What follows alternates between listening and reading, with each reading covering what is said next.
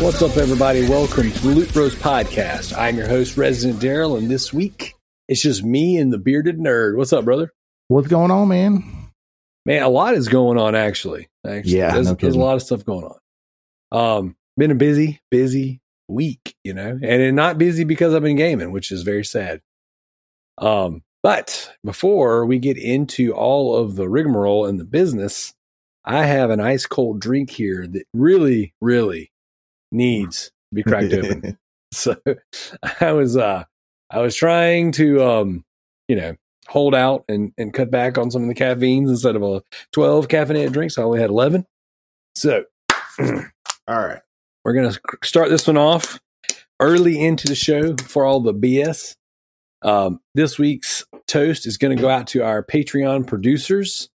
Uh, our current Patreon producers are uh, the T-Bird. I almost, for whatever reason, I couldn't, uh, like, it was on the tongue, on the tip of my tongue, El Presidente, and it just wouldn't come out. So I just had like a, a buffering for just a second there. So we have the T-Bird. Uh, we got Redbeard Rick. We got My Name is Effing Mayo. Those are our Patreon producers. Thank you guys so much for all that you do. Uh, I took my kids to their first concert ever last night, Zach. Uh, it was, and it was, that was a fun. Blast. It was so much fun, like so incredibly fun. It was awesome. Uh, so that is like a big thing I want to toast to, because I'm riding a high. I hadn't been to a concert in a couple of years, and it was so much fun. It was such a good time. So this week, and we also got a uh, crazy amount of games. We got Horizon Forbidden West is out. We got Elden, Elden Ring. Ring coming out with perfect scores. I mean, just crazy high Metacritic score. Uh, I mean, there's just so much going on, dude. So much good stuff. So, and then I would like to toast to uh, slightly achieving one of uh, my gaming goals for the year. I finally made it to platinum last night on Apex, which is my first time I've done that in twelve seasons. So there you go. That's what's up.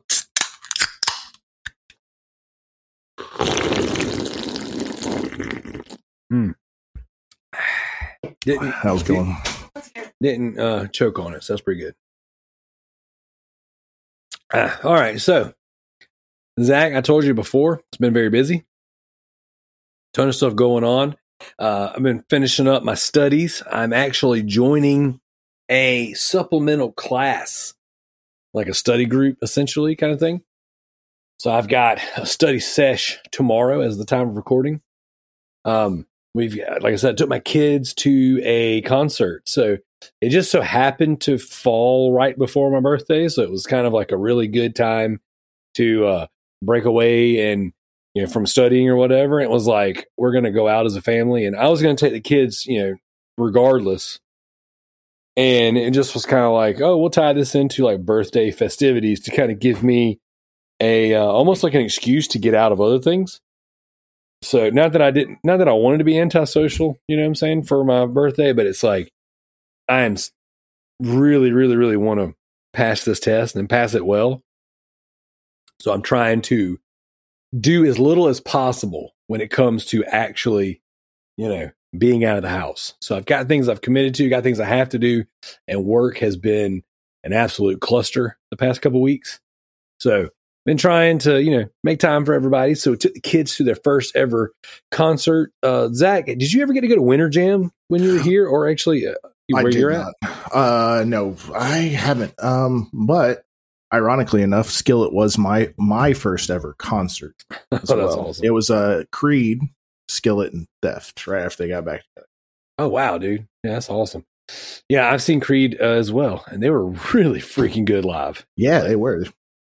Yeah, like a lot of people like to like to hammer on, you know, Creed and, and talk junk, but like, man, I'm telling you, Mark Tremonti is a freaking beast on the guitar, and you know they were good live. They were really good live. But uh, so I we t- this is I think I was doing the math. This is my third or fourth time seeing Skillet. Uh, I couldn't one hundred percent remember, but Skillet is always so freaking good live. Like they are. Their energy is great. Their stage performance is great. I mean, just like what they bring to the table. Like they had uh, a drum riser. So like Jen's drums spun around, and like they had these platforms that would go up and down. They had fireworks. They had pyro. They had explosions. Like it was just cool. You know what I'm saying? It was a cool freaking show. And, uh, you know, they're uh, obviously they're, they sound amazing, but dude, they were so heavy last night. Like, I listen to Skillet on a regular basis. My kids, like, Spotify playlists have Skillet like every single night. I kid you not, dude. You're going to hear a Skillet song in our house. And uh, that's what my kids listen to before they go to bed and have for years. Now, granted, there's other stuff on there, but it's like the song Resistance seems an invincible that seems to play like every night in some capacity while we're doing bedtime routine. And so, like, you know, I've been uh, on this like anti going to shows kick for several years uh, because it really gets me, it gets me like crazy amped up.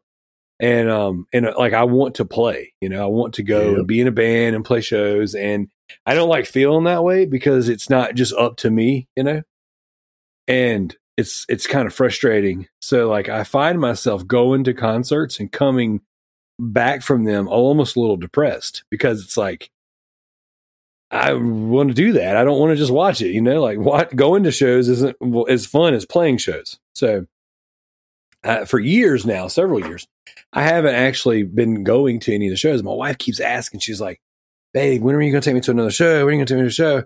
And I've just been like, yeah, we'll go, you know, when something comes around. And then, of course, COVID has kind of shut down a ton of the touring. You know, we're yeah. getting a lot of stuff now. Uh, but for a little while there, things were shut down. And I haven't been a part of like a youth ministry in several years either. So I haven't had like a youth group to take to Winter Jam every year. So this year I saw the advertisement that Skillet was headlining Winter Jam again. I'm like, oh yeah, we're going to go to that. Sure enough, I told the kids we were going. I didn't tell them until recently. And dude, they were so hyped. So we got there and I expected some of the performances to be good. And Winter Jam, if you guys are listening and you're in the States, Winter Jam is like a, a forty city tour that um, a lot of the bigger Christian, you know what I'm saying, music and artists will do. Uh, they partner with like, uh, um, I think whether you, this year was Compromise. I think it was Compromise, uh, like uh, child adoption. I mean, you kind of sponsor kids overseas and, or, you know, provide meals and things like that. Um, they have various little like, you know, groups and stuff they partner with, and they, and it's always kind of like the same setup. You know, it's like you have some of your lesser known poppy artists at the, in the beginning. You'll have like a rap, you know, like a rapper, a rap group. Um, you'll have like uh, New Song is one of the big tour sponsors, so they tend to like, you know, cover your more like alternative rock with uh, a little bit of country, a little bit of jazz influence. You know, like every year they kind of change up their performance, but and then you'll have some sort of like uh, pop and alternative artists, and then you might have one rock band. Sometimes, you know, a big band like Skillet will headline, but for the most part, the rock is a little, you know. You know, you might have one of those. You don't usually have two, um, and there's usually not a ton of it. You know, you the type of crowds that this event attracts isn't exactly like your straight up metalheads and things like what we're used to. So, uh, so I've always gone, but I've never like I say always gone. I you know for years I went for years and years and years, but I didn't really look forward to it like I did this year. This year I haven't been in several years. I've been to Winter Jam specifically in several years. And my, this is my kid's first concert. So like we were amped, dude, we were like jacked. Like I was at work yesterday or yeah, was it yesterday? Yeah. Yesterday, Friday is the time of recording. And I was like, man, I cannot wait to get out of here and just get the family. Let's go. Work has sucked major butthole. Like for the past couple weeks, like, it's been real bad. Like yeah. My turnover rate's been really high. Like my production's been really low, and I'm the production manager of the facility. And I'm, you know, doing a lot of your basic entry level position work because that's where the need is. So I've just been stretched and frustrated. And on top of, I'm getting closer and closer to my exam. And it's been, you know, the normal frustrations for people who are doing, you know, normal things, I guess, working and any other, you know, whatever. Also, soccer started back up. So it's been like, we've had soccer practice and I'm coaching two teams and, um, yeah, I don't know. It's, it's a lot. There's a lot going on. So I was like, man, I just need this. I need to get to this show and go. And dude, Zach, I'm telling you, man, like it was not a disappointment at all. Like, have you ever heard of the rap artist K B? No, I did see you uh, post something about it yesterday, though. I, I posted a video. If you go to my Facebook and watch it, um, it's not like indicative of the entire set that he played, And he is associated with like guys like Lecrae, Trip Lee, Tadashi, uh, some of these like rap and hip hop artists that I'm like really, really, af- or at least at certain times in their careers, I was a big fan of. And like K B was kind of like loosely associated with them. He would do a couple songs with them here and there, but he was like a lesser known of those artists when I was really heavy into them. Right. Um, and so like going into the show, I'm like, here's the lineup. Um, like, couple dude, a couple pop artists I've never heard of, uh, a couple contemporary artists I've never really heard of, new song that I've seen seriously like seven times, and I don't get too excited for. Skillet, which is a known quantity, but like that's the reason why we're going this year. Super stoked.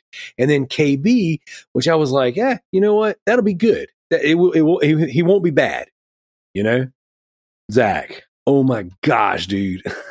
It was so freaking good. This dude came out on stage and he had two platforms, right? He had two, like, not crazy huge platforms, but he had a drummer and he had a guy playing guitar. And the light show was real dark and those things going on. He came out and that dude started shredding and ripping on that guitar and the bass was hitting. It was like making your chest shake. I'm like, whoa. What is this? His opening track was a just hardcore, heavy riff, just driving rap rock song. Hmm. I was like, what? Like, what? It was so freaking good, dude. And like, you guys know me. I'm like, if you've listened to the show for any amount of time, I am a huge rap rock collaboration fan. I love when the two come together. Um, Our, the opening song for the Loot Bros podcast is a rap rock song that I, you know, wrote and got one of my rap artist friends to come on and, and rap with, dude, because it is just, I love it. I love that style of music. I love when you have a ripping guitar and somebody flowing and just spitting like savagely fast, just, like the faster the better. So K B comes out, dude, and he basically just freaking knocked the walls down in that place. It was so freaking good, dude. It was so good. Like it, it like it blew my mind. You know what I'm saying? And like, this is somebody who played three hundred plus shows. I've shared the stage with hundreds of artists. We would do our own rap rock collaboration shows. We would have a rap artist rock band, rap artist rock band. I've collaborated with multiple rap artists on stage before. I have like, I'm no stranger to this stuff. And I've seen tons and tons of rap artists, seen tons of bands. Like I've seen, I went to, I went and saw Limp Bizkit, Method Man, and, and Redman tour together. You know what I'm saying? Like I've seen all different versions of this. This dude came out and blew my freaking mind. Like it was so good. So like we had a blast last night, dude. Um, Keeping it relevant to games, they were giving away P S fives and Xbox Series X. So there you go. For anyone who's listening to the show and he's like, oh, he's talking about music, not video games. um, they were giving away consoles. All you had to do was text game on to three oh three three oh three. What? I just made that part up. Um, Something. But they were giving away consoles. But uh, dude, it was good. It was so freaking good. I was so refreshed and so amped. And then Skillet came out and freaking killed it. Like, you know, they just put on such an amazing performance. They had these platforms that would rise up and down. So like the guitar players would get on the platforms, platforms would go way up in the air. The drums would get up over there and spin. They were, had these five different like, or six different containers that would just shoot these giant flames out of them. Um, they got on these platforms and rode around the arena. Like, so like that's, you know, are you, you're familiar with the song Hero by Skillet? Yes. So, like, you know, when Jen Ledger, the the drummer, she sings her parts, and then John Cooper sings his parts. Yep. So, so one of the stagehands came on and played drums, and she got down, and she actually had a mic and sang with him. And then they jumped on the like these ends of the stage that were actually like on wheels, and then they had people pushing them around the arena so they could go and shake hands around the arena with all the different, you know, fans in attendance and stuff. It was so good. My kids were jumping up and down and they were screaming. They were yelling, dude, like they were having the time of their life. It was such a good experience. So I say all that to say, I was getting like super stressed and frustrated kind of going into this weekend. And this weekend and next weekend are my last two weekends before my test, you know? So like I got, this is crunch time. This is it. I don't want to repeat that. I don't want to do this again. If I have to do it again, I will, but I don't want to. So I was sitting there going, kind of going into this weekend, like I got all these podcasts I got, I got to do. Um, we got uh, Patreon stuff coming up. I was like, man, I got all this crap I got to do um, for soccer. I got all this stuff for work. Or, you know, I'm like super behind in my office. I'm like, man, I just, I don't know that I don't want to, you know, do any of this because on top of it all, I got to study. And I was like, I needed to kind of get out and get like, you know, my mind right or whatever. And not to sound like overly dramatic, but like, you know how it is when you get really frustrated and you feel kind of deadlocked and stuff. It's like, I need to yeah. just get away for a minute. Oh my gosh. You went, went last night, man. The ki- kids had so much fun. My wife was having a blast. She was into it. You know, it was like, it was perfect. It was such a good family outing. And then after the show, I mean, I saw my old bandmates there. I saw freaking Trey out there with his youth group. I saw our original guitar player that me, Trey, and this guy named Justin, we started Ninja Loot together. He was there with his youth group. Um, really funny story real quick. In the middle of the story, I'm going to break down and tell you another story. So like when the three of us get together, me, Trey, and Justin, you, you just can't, it's, there's nothing. It's so hard to be serious, you know, like, like seriousness is such a small part of our interactions together. And, um, so like he was there with his actual, he was, so Justin is, it was there with his daughter. I was taking Paxton to the bathroom. We crossed by each other and uh, we were talking a little bit of junk or whatever and just, you know, being silly. And then he was getting his daughter ice cream. So then, you know, obviously we sell ice cream. Paxton needed to get ice cream. So we get, we get ice cream. We go into the arena and that's when they have the guy come out. And they're like, hey, if you want to sponsor a child, this is how much it costs. Here's some testimony from different people who've sponsored children overseas. And they tell these really, really sad stories that really kind of make you in the moment or just want to give all your money away. Because these people really do have like very, you know, sad lives and they're making the best out of it. And here I am, this privileged fat white boy over here complaining about how busy I am with all the money I'm making. You know what I'm saying? So like, it really does kind of put things into perspective for a minute. So Justin texted me and he was like, hey, I just, uh, he was like, I just um, sponsored one of those children, but I stole your credit card to do it. Hope you don't mind. And they're like, oh, by the way, if you sponsor a child, you get to go meet the singer of Skillet. And, and I was like, joke's on you. When we were in the line for ice cream, I scanned your wallet, stole your card. I just got three of these. Uh, I just, Yes, subbed to three children under your name.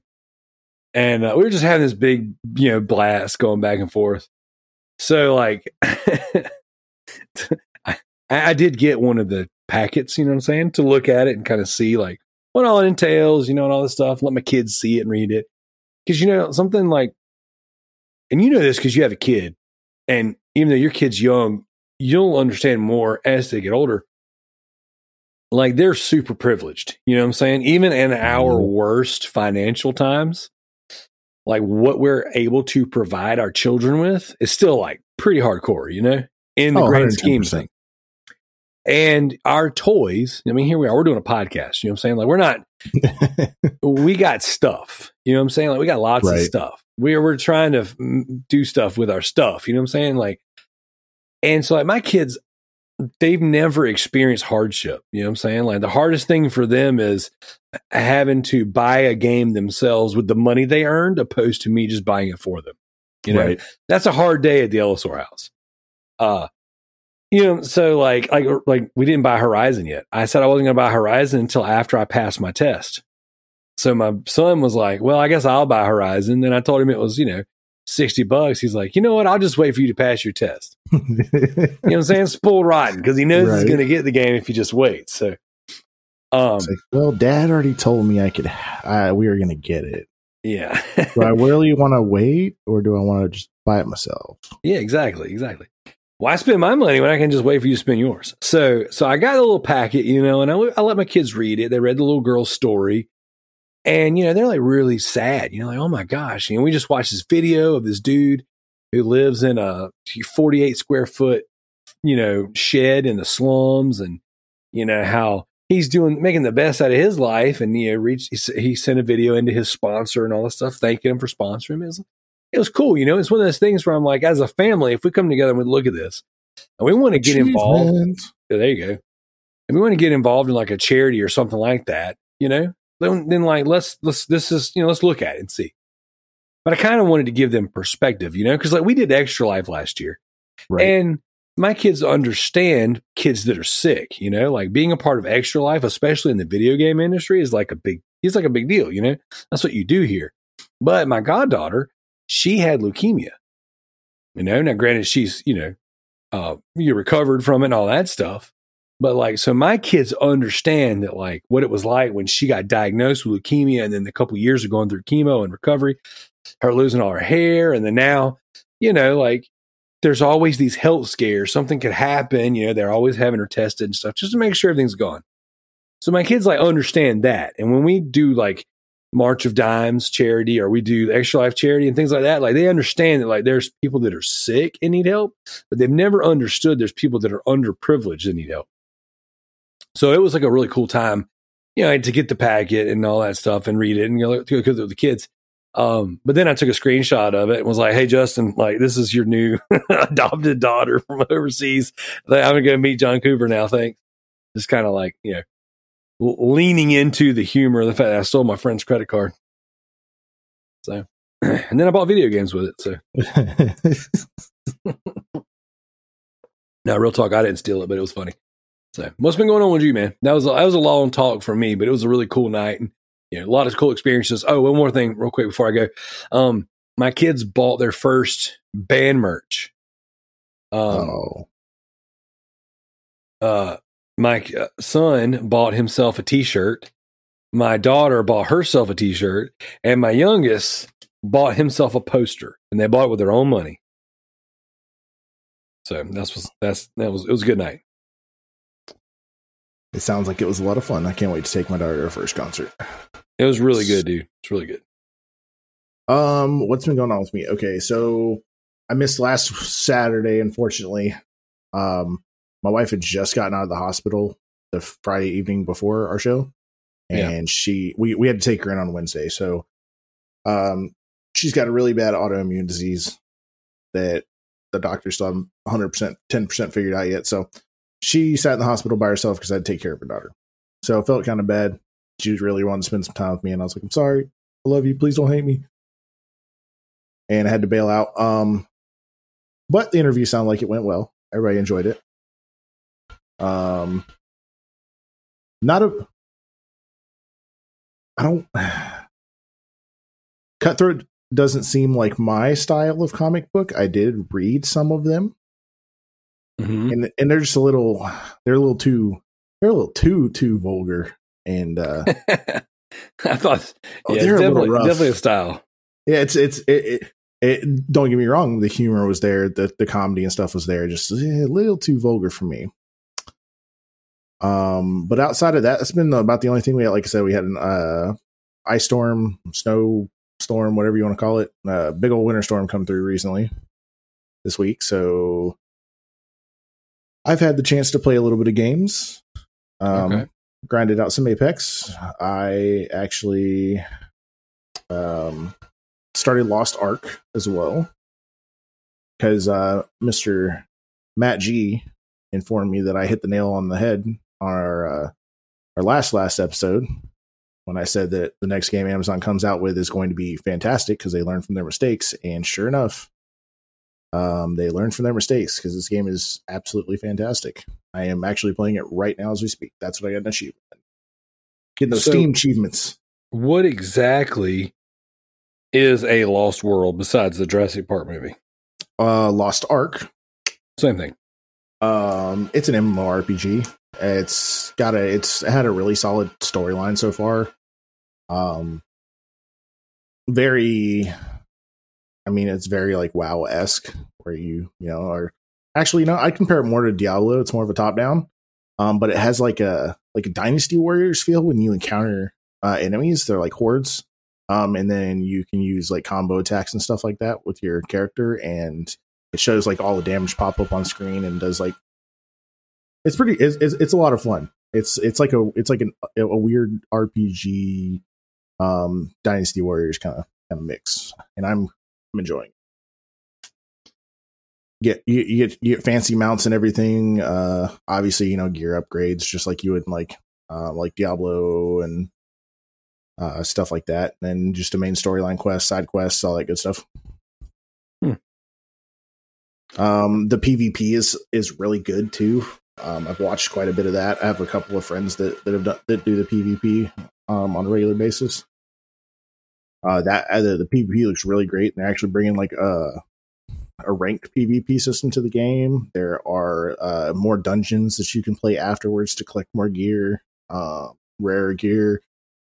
It has a full trading system, um, so you can actually sell gear that, for for in game currency and use that in game currency to like level other characters and stuff like that.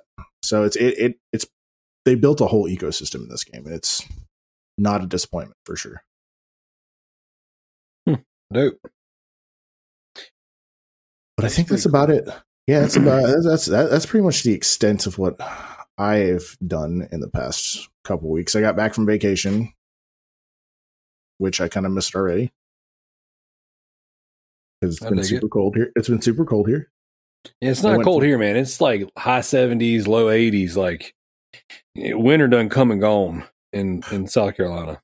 Well, this week was weird. So, like, Monday, it was seventy-one degrees out, nice, bright, and sunny. And then Tuesday, it was cloudy and windy and cold and, like, forty. And I'm like, okay. And then the, and, and then it started snowing and sleeting on Wednesday. I was like, really? I was like, I was just wearing a T-shirt on Monday. Why am I wearing a Carhartt on Wednesday? Yeah, no, not here, man. It's been friggin', like, you start the day off, you know, like maybe wearing a light hoodie, like a light hooded jacket, a zip up at best. And then like it's thirty degrees warmer by lunchtime. So it's just like, what's the point? I tell my kids every day, it's like, all right, uh, you know, put on short sleeves or maybe long sleeves and some shorts, grab you a jacket for the, the brisk walk to the vehicle. But by the time we get to school, it's going to be totally manageable. Yeah. You're just going to leave, you leave the jacket in the car. We'll take care of it later. Yep. So as for me, what I've been playing, not much of anything. All week has been uh, sports, work, and studying. Uh, played some Dead by Daylight last weekend, um, you know, with the kids. And I will probably play some tonight. I've got Crossfire X queued up. Like, I want to try that game. Uh, I hear that it's absolutely awful. Did you so, buy the uh, Did you buy the campaign? So, um, no, I did not. I want to, but I hear it's only like an hour and a half long. Uh, yeah, that's still, that's still enough of a shoot. Uh, I mean, if you could shoot for an hour and a half, I'd be happy with that. Yeah. Yeah. So, um, which I think is really jacked, you know, like the, the game is a Game Pass game, but the, the single the player you have to pay you for. have to pay for inside the game, and you get a dollar discount through Game Pass. Um, hey, one dollar's better than no dollars. Well, you know, the game's gotten like a four everywhere, so I'm gonna buy it. Matter of fact, I might buy it right now as I'm on the on the call with you. But like, I'm only gonna do it because it's a Remedy game, and I want to try it. So, being that I'm so limited on time, an hour it, it right now might might work for me. That might That's be fair. a good. That might be a good. Might be a good get, get a game out of your backlog. Cause yeah, you there you go. It. A nice investment. So, um, but yeah, outside of that, Dead by Daylight. Now, what I've been planning on doing, and I've been planning on it for a little while, is I think I'm going to get my boys together, and it might even be on this, you know, the next wave of Patreon content, um, is to do a, I don't want to call it like a retrospective, but to do like a, Dying Light, not Dying Light, geez, a Dead by Daylight conversation, and like almost like a breakdown on like how to actually play the game, because we've been playing this game together for several weeks now, and I only play like I think I only probably only played like two or three matches last week, uh, but like it's one of those things to where it's it's it's got its claws in me. Like, I'm really enjoying it, and I don't know. I didn't enjoy it the first time I played it, you know, and it, it's one of those things that I think if more people, especially in our community, knew that the game is actually enjoyable and kind of what to expect and how to get into it, because the game doesn't really explain anything to you. And the, the text language that it uses to explain stuff in the game doesn't make a lot of sense, especially in the beginning. So I'm thinking about like doing like a, uh,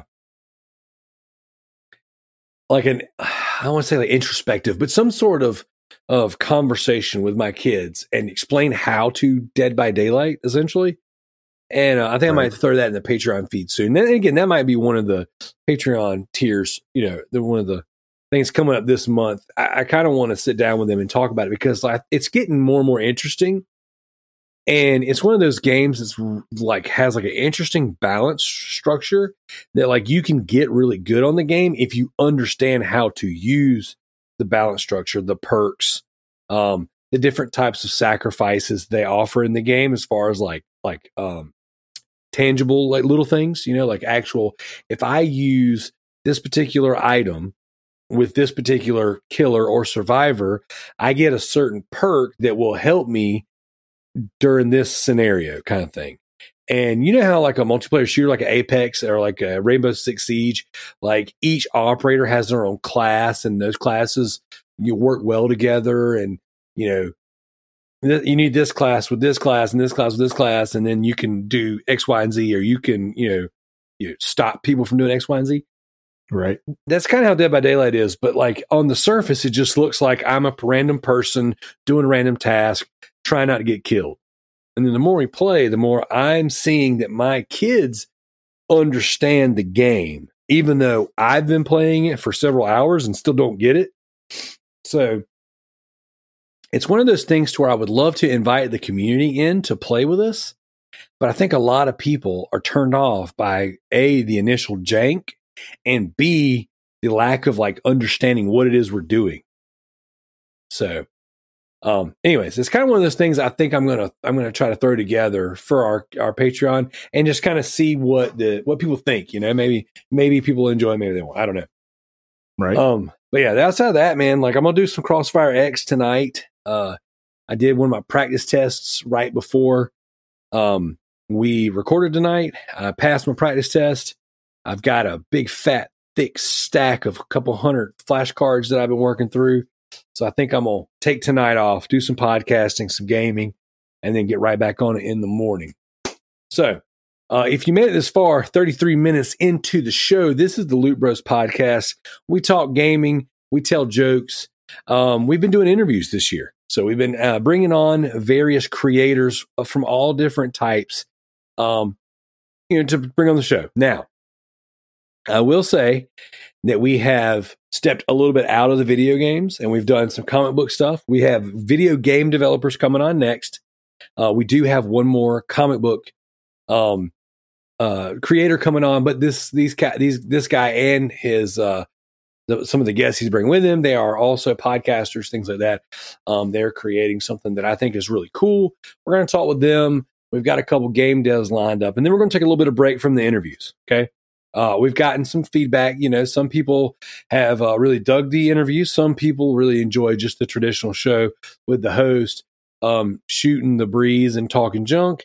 Um, and we've had we did a news specific episode. Got a little feedback on that one as well. Uh, some people really dug it. Some people get their news from other places and they prefer us to do the normal Loot Bros thing. So um, we don't want you guys to think we're just floundering around, but we are trying to stretch our legs and do some fun stuff and change it up a little bit. So um, with that being said, next week is going to be an interview show. Um, and I will conduct that the same way I've been doing the shows. Essentially, you're going to get all the normal stuff, what we've been playing, leaderboards, and uh, the backlog beatdown in the beginning of the show. And then the end of the show, we'll end it with the interview. And then, you know, like I said, we got two more after that one. And then we'll take a little bit of a break. So what you think about all that, Zach? I am looking forward to it. Yeah, it's, you know, it's kind of nice just to kind of get out of the normal group of things and for us to do something different. Because, you know, it may not get boring for you guys to listen to, but sometimes it does, like us doing the same thing over and over and over again every week kind of gets boring for us. So we got to change it up. Not only that, but like I get uh, as a, I'm a creative type. Like I like to be making things and doing things. And I get like, I get in my head about things, you know, I want to do something. So it's like right, right now, all I want to do is play music. Like, mm-hmm. And again, coming off, I'm fresh off of a show. I'm running that high hard. And, you know, we're supposed to be in the studio tomorrow with, with Ninja Loot. The past two studio sessions we've had have been canceled last minute. So, you know, this time it's like, all right, we have no, we have not been in the same room together in four months. So it's time, you know what I'm saying? Like I, I got that itch. And so I'm like ready to play, you know, I'm ready, I'm ready to friggin' throw down some riffs. I want to hear, I want to feel the freaking, the, the drums and the bass in my chest. You know what I'm saying? I want my ears to ring for a couple hours after we, after we jam, we riff out some stuff. You know, I want to be in the same room with all, with all my bandmates, you know, like I miss that. I love that crap. Um, But, you know, I love freaking comic books. So, like, I'm reading books. And I'm like, oh, my gosh. I just read four books the other day, uh, like, throughout the course of my breaks at work for two days. And I was like, man, this series is so freaking good. This would make such an amazing video game. Uh, the series is called Clear. And I don't know how many books are going to be in the series total, but I, I really did think about doing a bit of a deep dive slash review on those because the concept is so wild. Check this out, Zach. Um, there's a, um, I want to say like dystopian kind of world, but like, let's say we're in a cyberpunk-esque time frame. You know what I'm saying? Okay. And what is happening is people wear um, like essentially contact lenses. Okay. And you can run a program called a shade, I believe is what it's called. Where you can, or a shader, where it changes your environment to whatever you want it to be. So, like, let's say your favorite video game, right? You want to be in, you want you want the world around you to look like Apex. So you put on an Apex shader. Um, let's say it's a Resident Evil, Silent Hill, you know what I'm saying? Something like that. You can put on a shader and then everything around you looks like what you want it to look like. So in the, in the book, some people are like, I want things to look like they did back in the nineteen fifties when things were clean and wholesome, or the Western days, or I want things to look like, you know, what if World War Three didn't happen kind of thing. Because I think in this particular time frame, there's like a like a like a great war kind of thing that happens. Gotcha. And dude, it's freaking wild, and and the whole perspective of the book. And I say when I say book, I mean comic books. When the whole perspective of the book is like you're this detective who doesn't use any um, shaders. He doesn't use. I, I don't. I feel like shader is the wrong terminology for some reason. Um, I think it's called something else, but either way, you get the idea. He doesn't, he doesn't wear anything. He's looking at the world as it's dark and gray and grim and dilapidated as it is in real life. And like, it's such a cool concept because there's a certain point in time where this particular guy, he's going, he's doing, he's, you know, he's a detective. So he's doing kind of like this, he's on this case and well, he's like a detective for hire. Actually, he's, you know, not quite an investigator. Right. Yeah. He's not like he's employed by the G C P D and he's, you know, hunting down, you know what I'm saying, Two-Face. Like this dude's like, you know, he's, he's a vigilante essentially.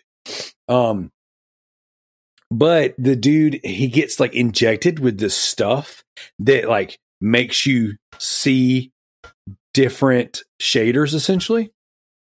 And w- when it does, there's like an action sequence. And then like half the page will be like modern, like normal times, and then the other half will be like in a Western.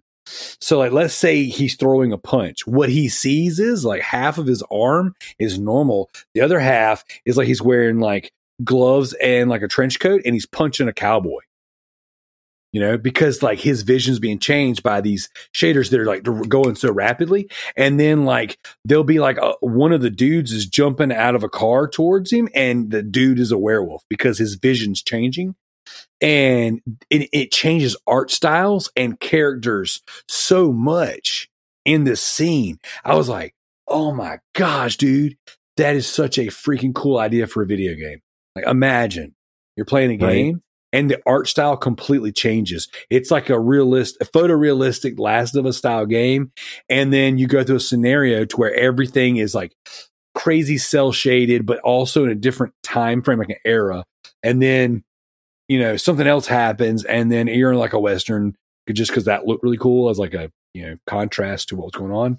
And then everything's like a post-apocalyptic wasteland. And then, oh crap, everything's in this alternate cyberpunk time, steampunk timeline kind of thing. It's just cool. It was such a really cool comic series, and it's written by one of my favorite artists. So, like, I mean, uh, one of my favorite writers. So, like, that's also a positive. I say all that to say, like, I start reading stuff like this, and I'm like, oh my gosh, I want to talk about it, you know? Like, I want to get on a show, and I want someone to read this and to, like, have a conversation with me, because, like, I feel like I just discovered this crazy cool thing that no one knows, and no one knows about it, you know? So I'll tell you that whole long story as just to use an example as to why, you know, it's like, oh, why are they having, why is this, why is this video game podcast bringing on comic book creators? Because that's how my mind works. You know, that's where my head is. I'm like, I'm reading all this cool stuff over here. I'm like, I want to share this with people. Like, I want to talk to people who are invested in this, who are creating this kind of thing. Oh, wait, what's that? I know, I know a comic book creator is looking for a platform or someone to talk to. Please bring that junk over here. Let's talk. Oh, you've done some video game work too? Oh, convenient. That works perfect. You know, oh, what's that? You haven't done, you played a video game one time? It works. So, like, and that's another thing too. Like, I haven't, you know, so with, with uh, Loot Bros, I haven't gone crazy. You know what I'm saying? Like, there's a, there's a lot of things that I'm into that I don't really force onto the show, you know? Right. Like, the show is the show. I try to let things be organic as possible. And, like, uh, the things that, like, that we do on the show, they formed organically, and I want to foster that and just let it ride, you know? Like, one of the biggest issues I used to have with the podcast was when we forced it, and it was like, oh, we got to do a news segment. Why do we got to do a news segment? Because everyone does a news segment. We're not a news outlet, though. We're not, like, YouTubers and streamers. We're nobody. We're just freaking random people who just bought microphones and started talking, you know, and hoping people would listen. So, like, I used to have a real issue. It's like, why, why, why, who cares what we think about the news? You know, like, let's give the people who do listen an opportunity to write in and ask questions, and shoot, maybe they want to ask us our opinion. But for the most part, why do we think our opinion is valid enough to commentate on the news anyways? You know, like, who cares what we think? Um, on top of that, like, why do we care what's happening? You know, like, realistically, I mean, most of the things that people talk about don't even affect them, you know, or don't even, or don't really even affect the general listener, or definitely don't affect the general gamer, you know? So a lot of these shows kind of tread the same ground, and you're hearing a bunch of people armchair quarterback a subject they don't really know anything about. And I get, like, really bored with that. You know what I'm saying? So, like, with the, with Loot Bros, it's kind of like, oh, we talk games. Maybe we'll tell a random story about how we farted at the urinal and it made somebody scoff at us, you know? Like, oh, okay, cool. That's all organic and natural. Uh, maybe someone will play a game where they uh, make whoopee to a chair, you know? Like, okay, cool. Like, that's, you know, that's, that's what we're going to do. That's what we're going to do, you know? But, like, there's so much stuff that I'm into that I don't ever, like, bring onto the show, because in my mind, personally, it's like, well, that doesn't really matter. I have to, if I want to talk about music, I have to force it, you know? But then there's opportunities where it comes up organically, and then I just want to go all in.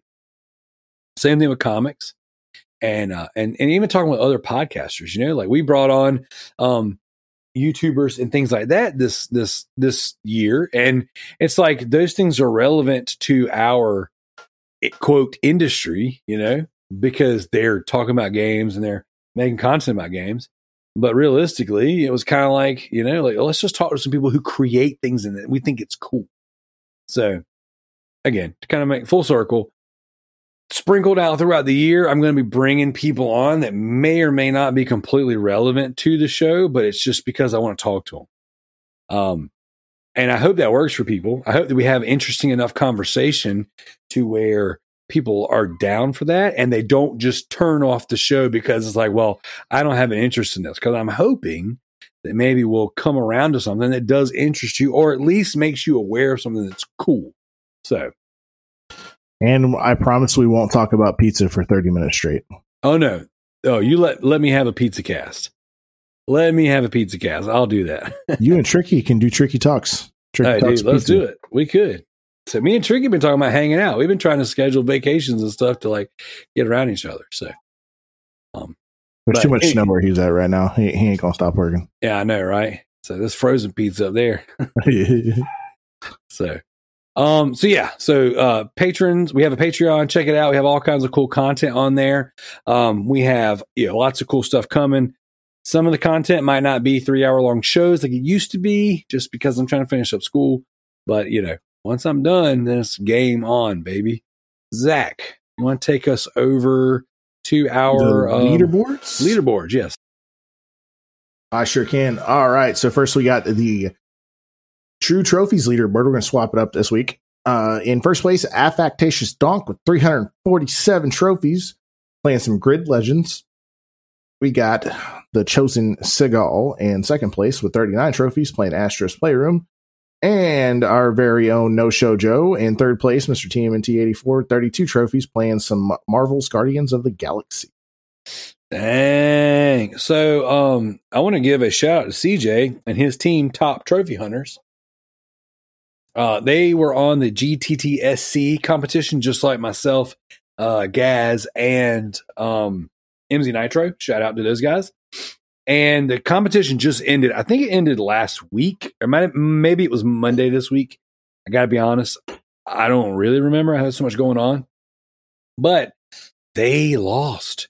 And it blew my mind because I hadn't checked it because we're not in it. But I just knew C J and Ike Menzi and their team, Kabalov or something like that, whatever the other guy's name is. Those are some of the top, that, those are some of the top in the world. Like, they're going to they're going to ace this in the hole. And I've even heard um, C J essentially explain on the YouTube show that we have. Uh, if you go to the Loot Bros Podcast on YouTube, we have a show that Uh, goes on there every so many weeks. Is this? It's very infrequent, but it is the top achievement hunters in Australia, and every now and again they bring in some other guys. Um, but they were on there talking about the G Task, the Xbox version of the competition, and and C J was very much like, "You can't beat my team in the trophy division because of the nature of how they play." And the people on the team, they were unbeatable. Like, and he had me convinced, like, there's no way. Even if you d- could compete with them on a week-to-week basis, the amount of bonuses that they were, you know, uh, you know, unlocking, they could have bonused themselves to oblivion. And then they lost, and they lost pretty substantially. I don't. I think they came in fifth place, but I'm not, I don't have it in front of me, so I'm not one hundred percent sure. But either way, I, so I re- reached out to him. I was like, "Dang, dude, that's crazy! I can't believe that!" Like, I'm like literally shocked. I'm like, "How did that happen?" He goes, "Man, they brought it." You know. So shout out to um, shout out to C J. Uh, good job, man. Like that was that was you know throwing some killer points out there. You guys were. It was mind blowing to watch. Like I just I, I couldn't even you know they were playing big, heavy, legit games, busting out huge platinums, also knocking out all the spam and maintaining their places on the leaderboard. It was pretty freaking impressive, man. And you can't just do, like, even if you have all the time in the world, you can't just knock that stuff out. Like, you have to be smart about what you pick. Like, everything that these guys, like, played spam-wise, and I'm saying spam in quotes, like, cost you points the following week. You know, so for example, um, a new spam game, Zippy the Circle eleven, comes out today, and you get the platinum trophy in it in three minutes. You know, and that's like you know, however many points, a couple thousand points, two thousand points, eighteen hundred and thirty-five points, whatever it actually ends up being at the time you complete it. But then everyone else on the leaderboards plays it, and everyone else in the competition plays it. Then that brings the score down. So next week, you start the week off in a negative because you lose points from trophy decay. So those guys were not only maintaining their place in the actual live leaderboards that were outside of the competition, but then they were also getting enough points to make up for the points they were losing week after week. I hope I explained that well, because seeing it in action, like where it's like, oh, I got three thousand points this week. And then next week, I started off on a Tuesday, a Monday or Tuesday, with negative three hundred. I'm like, how am I going to get those points back? You know, I had to play, I had to platinum Sims freaking four to get five hundred points, you know? And like now I'm like an entire platinum, platinumed game in the hole because everybody played the same game I did. So it's pretty interesting. It's pretty cool to watch. Um, I'm going to have Gaz on the show uh, sometime later in March. and we're going to do kind of like a uh, full breakdown on the on the G T S C, especially now it's over. Um, it probably it might even have M Z on there. I haven't asked him, so we'll see. But I know Gaz and I have been talking about doing like a recap and and kind of explaining how the event worked, and then kind of maybe even talking about preparing for next year, because I want I wouldn't mind putting my exact team back together. And now that we understand how to play the game, maybe go into it a little more prepared this coming year. So sorry, man, you can continue. Oh, you're fine. All right. So this week, the True Achievements leaderboard was popping with points. So in first place, we got Mister Sony Pony to you with fourteen thousand nine hundred achievement Dang. points. Last game he uh, he was playing was Explosive Candy World. In second place, we got Sadek with five thousand two hundred eighty-one achievement points. Uh, last game he was playing was Reactor X. And then in third place, I'm styling on ya bro with five hundred fifty-five achievement points playing Yakuza Like a Dragon. There you go. There you go. And then I knew I had some points. I just had to sync my stuff because I am terrible and fired. But I got fourth place because I suck, but I only had one hundred seventy-five achievement points. Hey, one hundred seventy-five is more than I got. Yeah, you got you got zero, and the last thing you played was Crisis. Which I played that like two weeks ago. Yeah. It's crazy, man. Like, I just... It's... I mean, I haven't even been taking my Vita to work with me. Um, I've, I've been trying to uh, make sure that when I'm at work... So I... I um, and this might be helpful to anyone who's listening. I don't know. I found an app that will read P D F documents to you, and it's called uh, Peach. And there's another one called Speechify. But essentially, you can import a P D F document, and it will like read the it'll robot voice read it to you, um, but it'll read the documents to you. So what I've been doing is I've imported my notes and study guides and things like that, and I've been listening to them while I'm working, or listening to them on my breaks and stuff while I'm eating and whatever, trying to just like soak in all of the mortgage knowledge I can possibly soak in, you know? And um, I've been doing that on my breaks instead of playing my Vita or playing my Xbox that's in my office or, uh, you know, whatever. So even when I'm home, I haven't been, you know, I haven't even been A F K, like just, you know, using my controller on fighting games. I've just been straight. Strictly like get over here, get to studying, get to practice tests, get to working. So it's definitely cost me. I don't know. Uh, I don't know how much longer I can do this, Zach. I haven't popped any trophies or achievements in so long. I'm hurting. I'm hurting. Please help. That's right. I got the itch. So it's funny too. Shout out to Tricky for my birthday today. Uh, he, he, he texted me about a, um, about one of the spam games getting a P S five um, upgrade with a separate trophy list, and I'm like, I, I can't, I can't play that.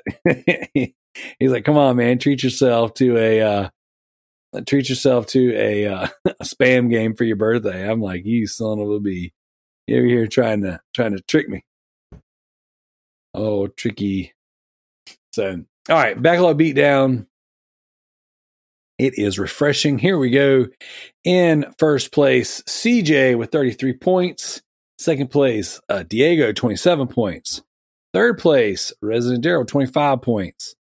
Uh, then we got Gareth with twenty-four, J T with twenty-two, Redbeard Rick with nineteen, J- Joe, no show Joe, uh, with sixteen. We got Alex and Corey tied with nine. Uh, then we got I'm Styling on You, Bro, Noah the Builder, and Uh, the Bearded Nerd with eight, Jared and Tricky with seven, uh, Homer and Yield, the Brothers of Destruction, still tied with six. We got M Z with five. We got James the Nerd with four, James McCall with three, tied with T-Bird with three, and then everyone else is rocking in the in the deuces. We got uh, Jim, we got Game Squad, Kalai, Levi, and Spider Packs. So all my kids have been playing like multiplayer games with no ending, so they're not doing so hot this year. Fortnite has a P V E mode; they could do that. Yeah, um, that's funny, actually. We just bought that for, for Paxton so that he and I can play it together. So that's one of those games I always wanted to finish. But and it wasn't my cup of tea when I played it. It, w- it really wasn't mine either, but it's kind of like, I don't know, for whatever reason, I want to I want to give it a shot. I think there's some charm there. I'm just not sure that I get it, that I understand it, you know? Right. So um, we did not have many community questions. And part of that is, I appreciate you putting something out there, Zach, but I wasn't exactly sure how this week was going to shape up. You know, so I was like, I don't know. I might be stuck recording something, you know, at home and during like an off time. Right. So I wasn't, wasn't one hundred percent sure, but you did put something out there, and we did uh, get a write-in from Matt G. Uh, much appreciated, brother. Uh, and Matt writes in and says, happy birthday, Daryl. Thank you. I appreciate it. thirty-seven never looked so good, in case you're wondering. Uh, what's the best video game birthday present each Loot Bro has ever gotten? Uh, Zach, do you want to start this one off? Um, birthday present? Yes. Video right. game. A video game birthday present. birthday present. Yeah. Okay. Uh, so best one in terms of video games that I got was when I was, how old was I? I was, I want to say I was like eleven, eleven or twelve. I got the, the new SmackDown versus Raw twenty ten.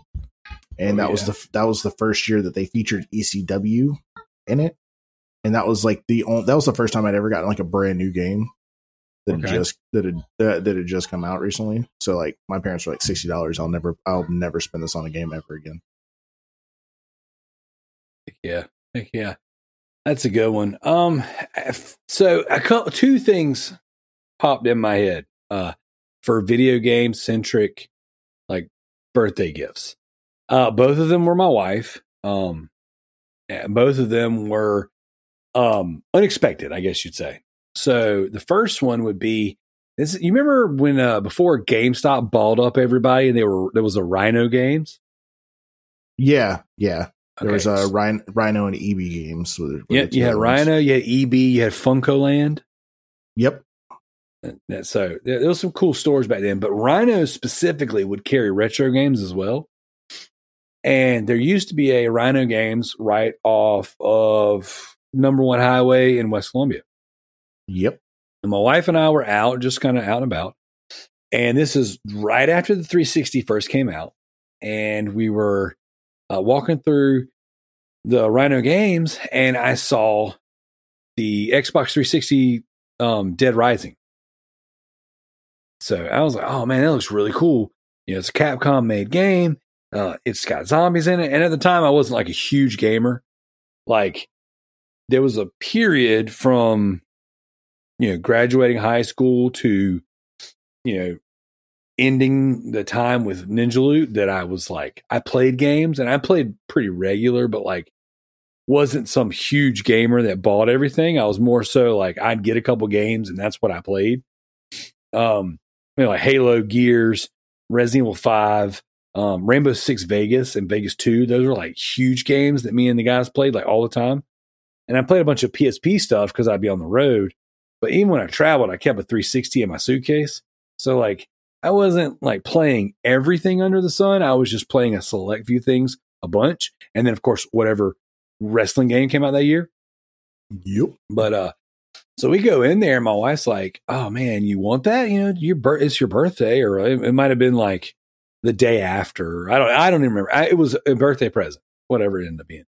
And I was like, I don't know. That's, you know, that's sixty dollars, you know, games had just gone up ten bucks. You know, it used to be games for forty-nine dollars for that particular time. And I was like, I don't know, sixty, excuse me, sixty dollars. That's a lot. And she was like, I don't care. And so she grabbed it because she saw I was interested in it, and she got me Dead Rising, and I had a blast with that game. And uh, at the time, I had a twenty-seven inch tube T V on a dresser in her apartment. And so when I would come over to visit her and I'd hang out over there, I would put in a, a game. And while she's studying, I would play wrestling and just talk to her. Or uh, we played through Condemned together. You remember Condemned on Xbox three sixty? No, does not Ooh. ring a bell. So it was a early, you know, three sixty title, but it was a first person horror game. Um, a little bit on the psychological horror side. It, it was cool. And I don't know that horror is the only genre it would fit, but it was very much like, you know, there's killers. Uh, you're kind of hallucinating a little bit, seeing a bunch of dead crows. Like it was, it was a really cool, interesting game. And so, but she was very adamant about like, don't play this game unless I'm watching it with you. Cause she basically would just watch it like it was a movie. So uh, I played Condemned over there, uh, SmackDown versus Raw two thousand seven, and then lots of Gears of War. So it was, you know, getting a different game was pretty cool. Um, so she got me Dead Rising. And I thoroughly enjoyed it. But essentially what I would do is I would sit in her apartment while she was studying and working on her nursing stuff. And I would just kill zombies. I didn't actually ever beat that game. I just played it and killed stuff. Like I killed zombies, killed zombies. I would go get random weapons out of the stores. I would get in a vehicle and just drive over, you know, zombies or whatever. And uh, had a good time. The other one would be... Um, oh gosh, early Xbox One generation.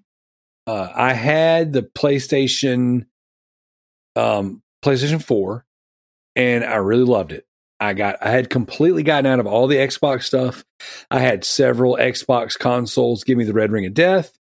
And towards the, I'd say twenty twelve-ish, I had really gotten into like producing music, like writing music, writing tracks. I had um, a room set up over our garage in the place we had at the time. And that was kind of like my studio area. I recorded a couple country uh, rap artists. Uh, I've, I recorded some, you know, bands. I would record lots of my own stuff. Uh, matter of fact, that's where I wrote the uh, the theme song for the Loot Bros podcast. And as a matter of fact, I wrote it and recorded it and had my drummer, you know, do the drums at his studio. All that was done in two thousand thirteen, instrumentally. Uh, I sat on the song for a while before I got vocals put on it. And then even then, I sat on the song for years before we ever put it to any real use. So that's how old this theme song is for this podcast. But I got into, you know, producing music. And so I was really not playing a lot of video games. Uh, I would, I, as a matter of fact, that was the first point in time my Xbox Live had ever lapsed. I had ever just let it turn off. And uh, so I'd gotten out of the Xbox completely, but right about, I don't know, twenty twelve-ish, I got a P S three and I got really big into the PlayStation exclusive games that I had missed up to that point. This is kind of the turning point where I really got focused on gaming. And uh, so fast forward up a little bit to the Xbox coming out, because I was so burnt on the Xbox three sixties breaking on me and things happening. And I had gotten into the PlayStation ecosystem a year or two prior. I went straight PlayStation for P S four. So, you know, I'm sitting in the house and I don't remember. I don't have a clue how it happened, but for my birthday, my wife brought it. You remember when Assassin's Creed, um, Oh gosh, what was the multiplayer Assassin's Creed that came out really broken? Unity. Unity. Remember when Unity came out? I there do. was an Xbox One bundle, and it, the only thing it came with was Unity. Like it was just an Xbox One with the, um, the the Unity characters on it or whatever. Yeah. Well, she yeah, it was like the little shadow outline of them or whatever. Yeah, she bought a bundle off of somebody that was the Xbox One with Um, Assassin's Creed and um, Call of Duty Ghost. So that is where I played Call of Duty Ghost first. And it was funny because this was at the end of February for my birthday, but that same month, and I, I don't think I'm getting my times mixed up, but I could be, because I, I remember them being side by side, all, side by side on my desk. Uh, but I had just gotten the Order eighteen eighty-six. So I think this is two thousand fifteen, if I'm not mistaken. Um, I had played Order to, uh, the Order eighteen eighty-six. She had picked me up the collector's edition, you know, for Valentine's Day. Is when it, it, I already had a pre-order. She just went and paid it off. She picked but, you up big schlongs for your Valentine's she Day. Got me, yeah, she got me werewolf weenies for, for Valentine's. But uh, so in my memory, those two things happened in the same month. I could be incorrect, but um, yeah, she picked me up an Xbox One with a couple games, and one of them in Call of Duty Ghost, and I thoroughly enjoyed it. Now, uh, to kind of put a pin in that, I got the launch edition Xbox One. The the the one that said day one across the Kinect, it had day one across the console, and it had it on the controller.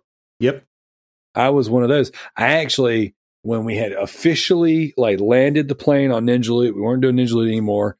Uh, this is two thousand thirteen ish or whatever. I actually sold a guitar and my amp and everything, and some of the gear was like a trade. I don't remember it. I, it was I know it was partially cash, two Nintendo three D S X three uh three D S X Ls and the day one Xbox One. So, but my day one Xbox One had so many problems, um, desyncing controllers. It didn't matter. I mean, I went to I went and bought multiple controllers, whatever. It, I just wouldn't. I couldn't keep them hooked up. You know, they just would. To, would just completely lose the you know connection to the console. I troubleshot it and all that stuff or whatever. So I ended up getting rid of it.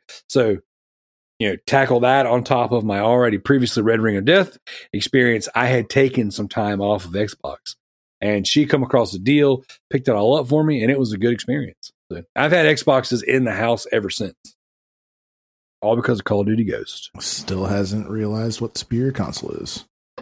Um, I do. It's called P S five. I have it. Negative Ghost Rider. Uh, how's your P S five working for you? Which P S five? Oh, exactly. Oh, yeah. yeah. So, so you're saying you can't, you can't actually compare. Oh, okay. Yep. Yep. Oh, crazy. Yeah. Nah, man. Um, I've I, I've had Xboxes, and I'll always have it. I mean, I've got Xbox on in front of me. I mean, I'm not playing it, but it's downloading stuff. So I'm playing it right now.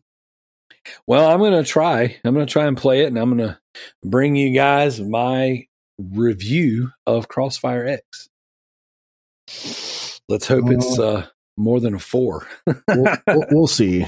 Hopefully, we're going to be uh, we're going to be getting getting to looking at houses here in the next couple of weeks, and then uh, I might treat myself to uh, to uh, the new W W E game as well.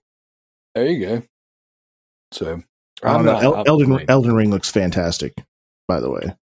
Well, that's what I was going to do, uh, I guess, for our for this week's official topic.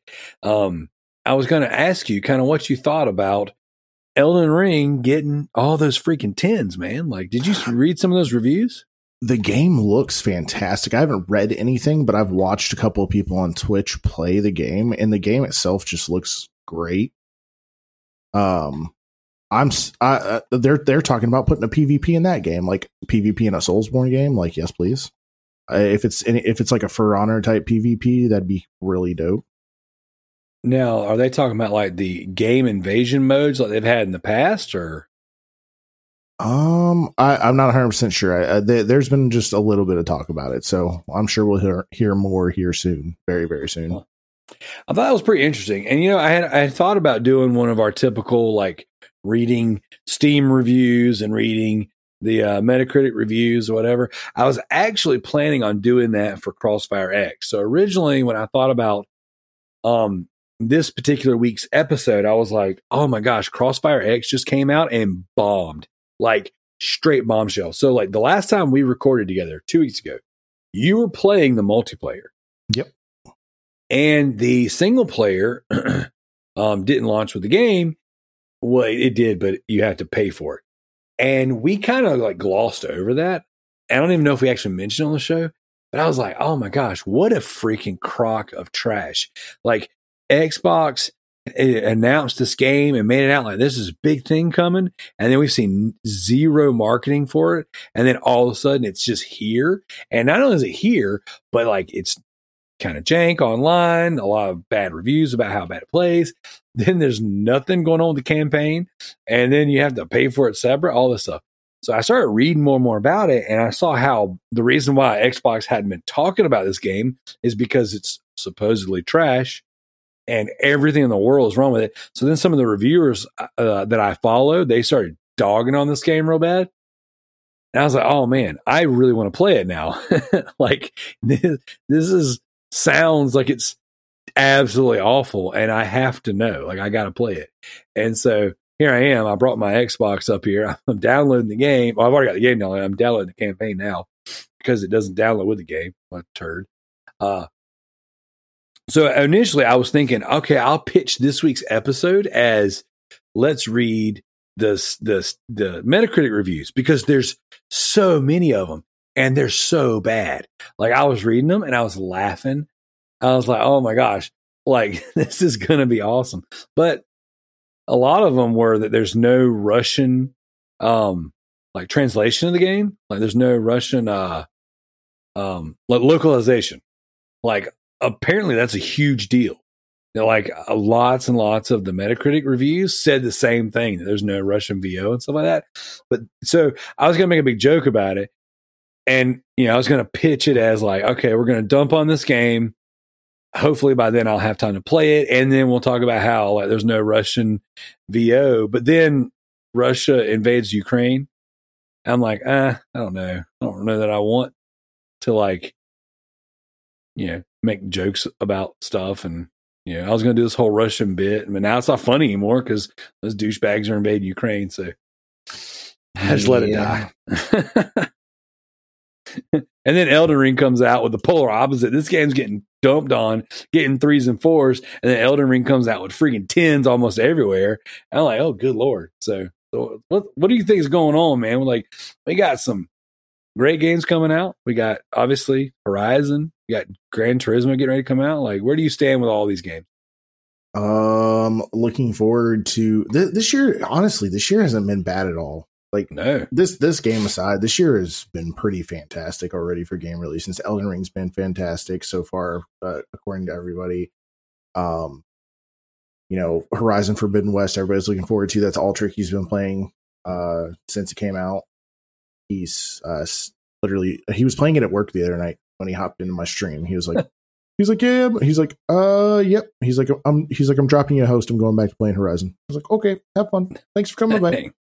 Um, and then Lost Ark has gotten phenomenal reviews as well. Uh, what else have we had come out this year? So I was just kind of flipping through, um, Metacritic, right?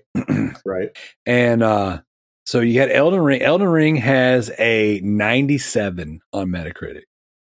That's really freaking good, dude. Um, that game Martha is Dead came out two days ago. Uh, that one mm-hmm. that has the, uh, the, the censorship issue going on. Right.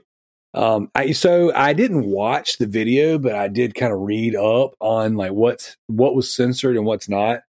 And apparently it was more of, well, I, I read, or there's three things that I read that were sent quote censored out. Right. So on PlayStation, they just took the agency out of this mutilation, um, scene, not saying again, not justifying censorship in any way, because I've already stated how I feel about that. But instead of just like having the opportunity to interact with cutting someone's face off, they just made it a cutscene instead of an interactable part. Um, apparently there's another section where you dissect a woman's womb. And instead of making that interactable and giving player agency, they it's a, it's a cutscene, again, only on PlayStation. Mm. And then there's some references Uh, to masturbation in a church. And I don't know if they mean like it, they mentioned it while standing in a church, or if the person mentions masturbating in a church, like, like properly, like that, that's like the intent. But apparently that was removed on the PlayStation side. Okay. Um, and, but, it, but then again, on the Xbox side, those things still exist. And again, they're almost identical. Uh, with the exception of player agency, you can't actually play as those parts. And again, like I said on the show before, those don't appeal to me. I, I don't know that I would care either way about doing or hearing any of that. But um, the game, so I mean, on Metacritic, it's got a seventy, so which is kind of where I expected it to fall, even without the censorship stuff. Honestly, I think the censorship probably gave this game a boost and put it on people's radar. uh, because I don't know that there's been any real marketing about it that like suggests that this game is worth checking out anyways. Now, somebody like me who's a first-person horror fan or horror fan in general, like, well, this one's technically labeled as a psychological thriller, but this this lines up with my sensibilities and what I'm interested in. So like, I was going to check it out anyways. Uh, but I've got I'm in these horror groups that like everyone's been on this game since all the censorship stuff came out, right?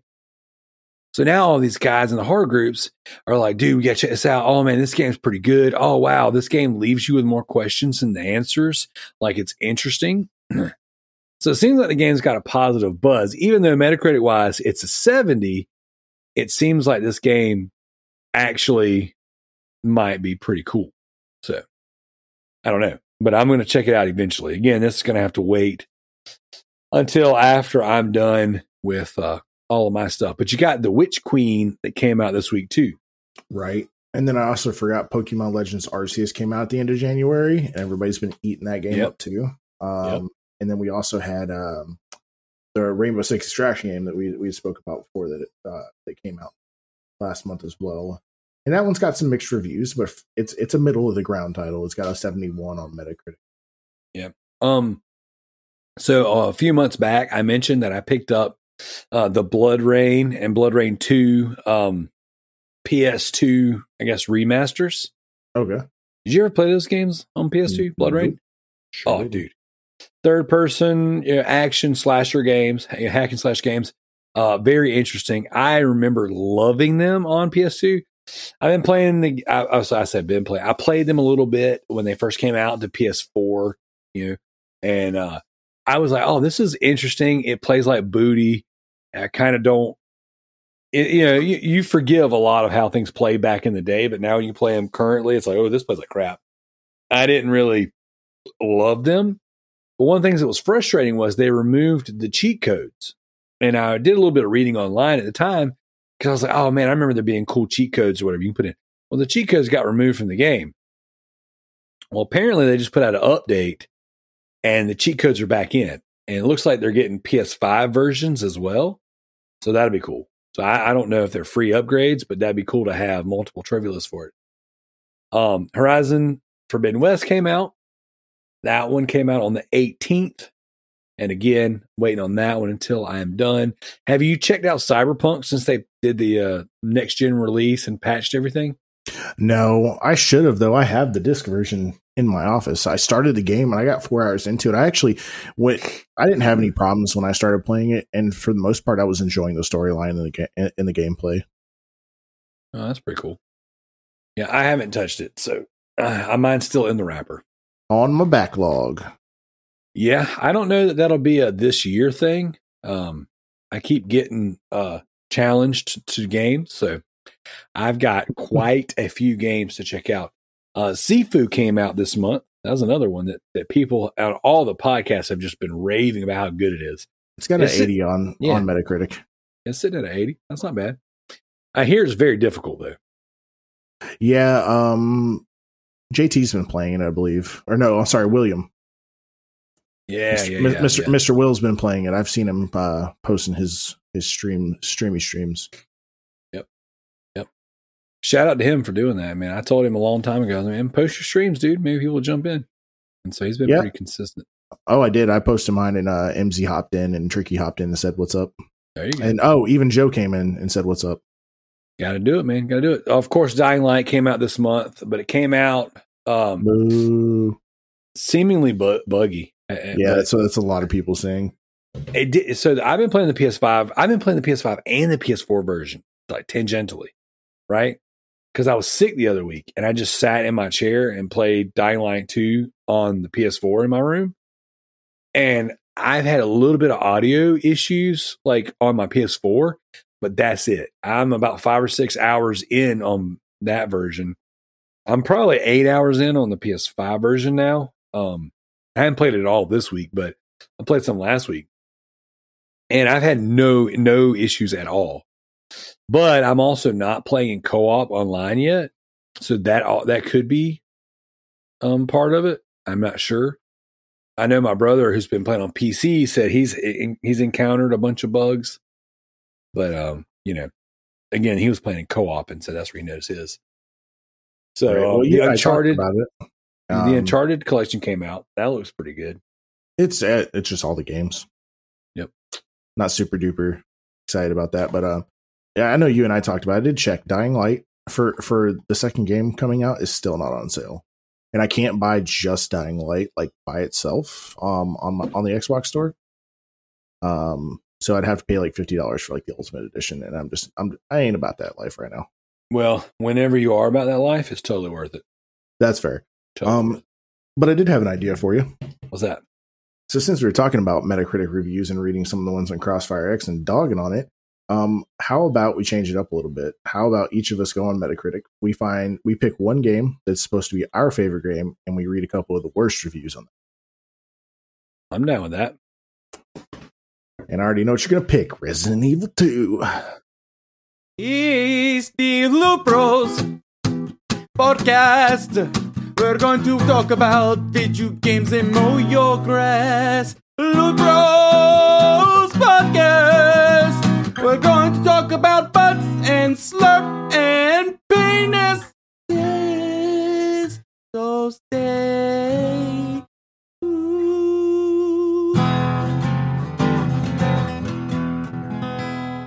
This week's official topic. Twat, twat, twat, twat, twat, twat. We're just going to read a couple of Metacritic reviews on our favorite games. Which one are you going to pick there, Daryl? So I was uh, scrolling through, and um, I know you said you thought I would pick Resident Evil, but I am going to pick Max Payne three. And what I decided to do is I'm just going to pick games that I've like been really into um, the past couple years. So not necessarily games that are... um. my favorite, but even though this is one of my favorite games, um, but, but this one is like this is seriously like a five hundred to a thousand word uh, review this person wrote. But Max Payne three, excuse me, Saventus gave it a one. Do not buy; you will be angry. Honestly, I was screaming at my T V like an idiot. So if you are like me, who gets easily frustrated, do not buy. I've played all the G T As, literally all of them. Red Dead Redemption, enjoyed all the Rockstar games, except for some of the gay Tony missions, due to the frustrating helicopter scenes. And that's what this game reminds me of. I played Max Payne one and never liked it due to the dark and grim atmosphere and always feeling alone, but I enjoy all the slow motion. This one is way less dark in nature. It's all sunny. It's all sunny as in this one. I don't know why I wrote it that way. Um, that would be a negative for some, but I really don't care. Reason why I bought the game was the high uh, level of reviews in magazines. Um, I'm going to skip through a lot of this stuff because this person goes on to just really do a deep review. Uh, frustrated about can't not be able to skip the cross uh, the the cutscenes. Uh, frustrated about using the crosshair. Um, the frustrated about the difficulty spikes. Max shooting the ceiling for no reasons. Sometimes I would find myself wasting rounds by shooting up at the ceiling. I don't even know if I did that on purpose, but it would be nice if he just wouldn't shoot his weapon unless I told him to.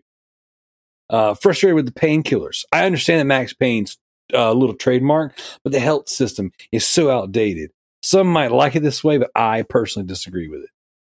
Uh, and then the next part of my review is the spoiler section. I'm not going to read the whole thing. I'm just going to read the beginning of it because it's really funny.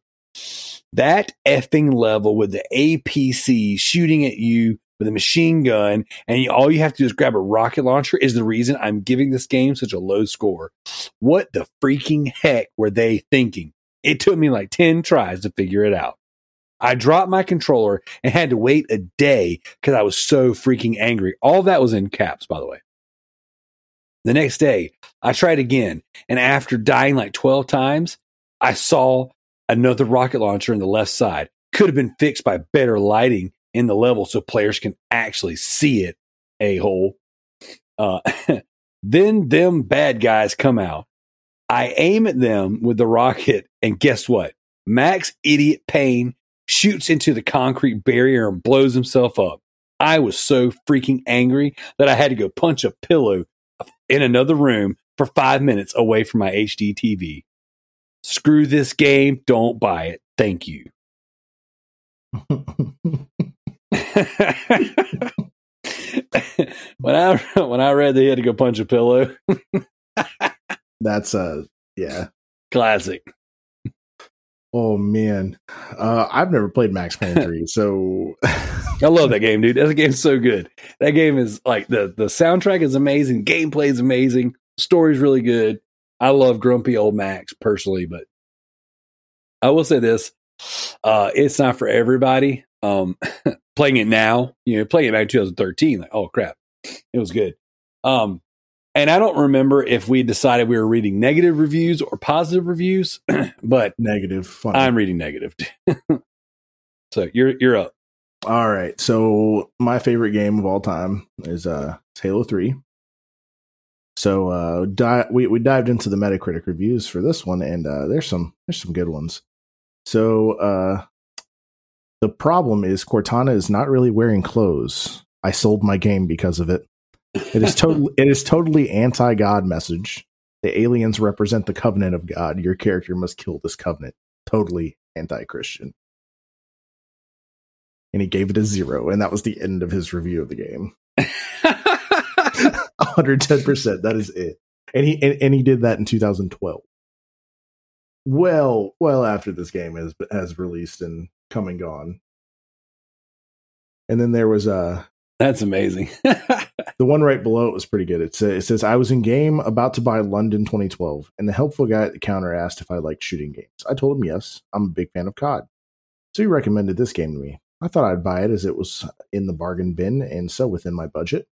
Anyway, I got home, started playing it, was bored of it in five minutes. Same stuff over and over. Very disappointing. Everybody driving around in overpowered vehicles, thinking they were something special. Anyways, to cut it short, this game doesn't live up to the standards set by games such as C O D four, Call of Duty Modern Warfare two, Ghost Recon. Just stick to them. You will regret buying this. Nice. Uh, yeah. Just these people that just think they know what they're talking about. So I got another one for a game that I am quite fond of. Now, this game is universally panned. Low Metacritic score across the book. Across the board, I guess. Better way to say it. Um, that is Duke Nukem Forever. Now, I quite love the Duke Nukem franchise. I love the the humor. I love the uh, just the whole. I love everything about Duke Nukem.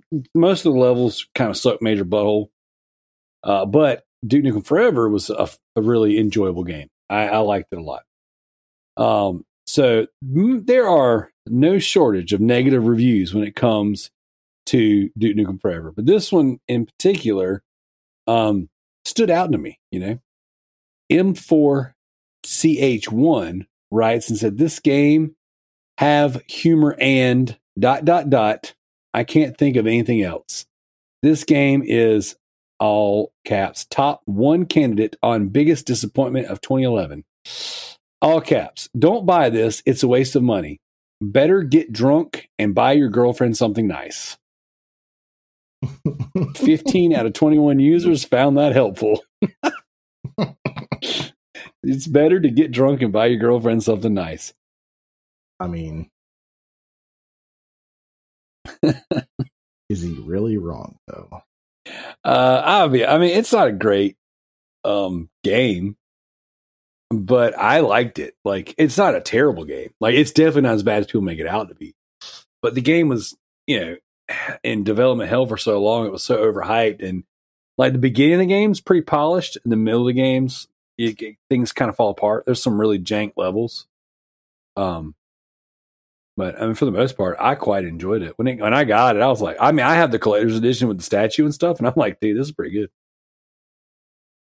good. Uh, so you're up next. Oh boy, so uh, Doom, the twenty sixteen edition. It starts off, you're not old school, you're just old. While I loved the original Doom when I was a kid, the twenty sixteen reboot failed to capture the excitement and glee I once felt. I lie. I was excited up to playing the game. Then it all went wrong. Sure, sure, it's slick. The graphics are gorgeous.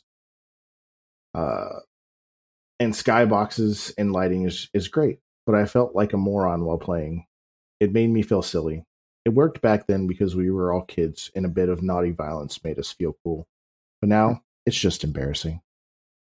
People are saying it's the most violent game they've ever played. Is it? It's got a few cool glory kills, but after uh, I'd done about five, I was over it. The rest is blood mist with some gibs mixed in. Missions are basically arena-style sections with key cards or basic objectives to find or complete.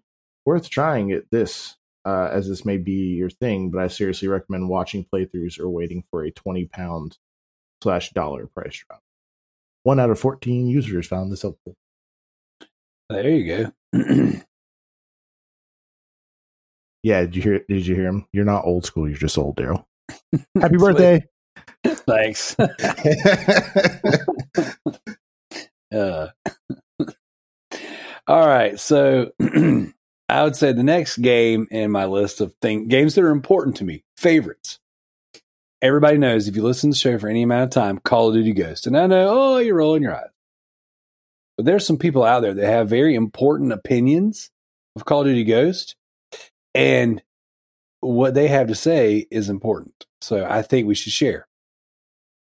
Um, so the god of F R N D M writes and gives it a zero on PlayStation three. It says it's absolute garbage. The game had me wanting to shoot myself.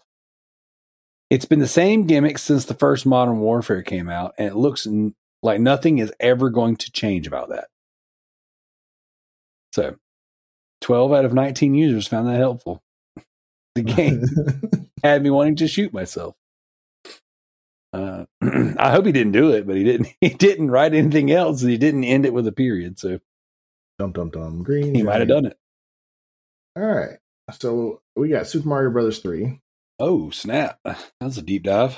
Yeah, I was. Well, it's it's like the game that like got me into gaming in general. Uh, that was like the first game that I really played, played a lot when I was a kid. Um, apart from nostalgia, can anyone give a good reason as to why this game is, is uh, why this is a good game in twenty seventeen twenty eighteen? I didn't think so. Too hard. Took so long just to get through the first two worlds. And that's with the guide. Like, what?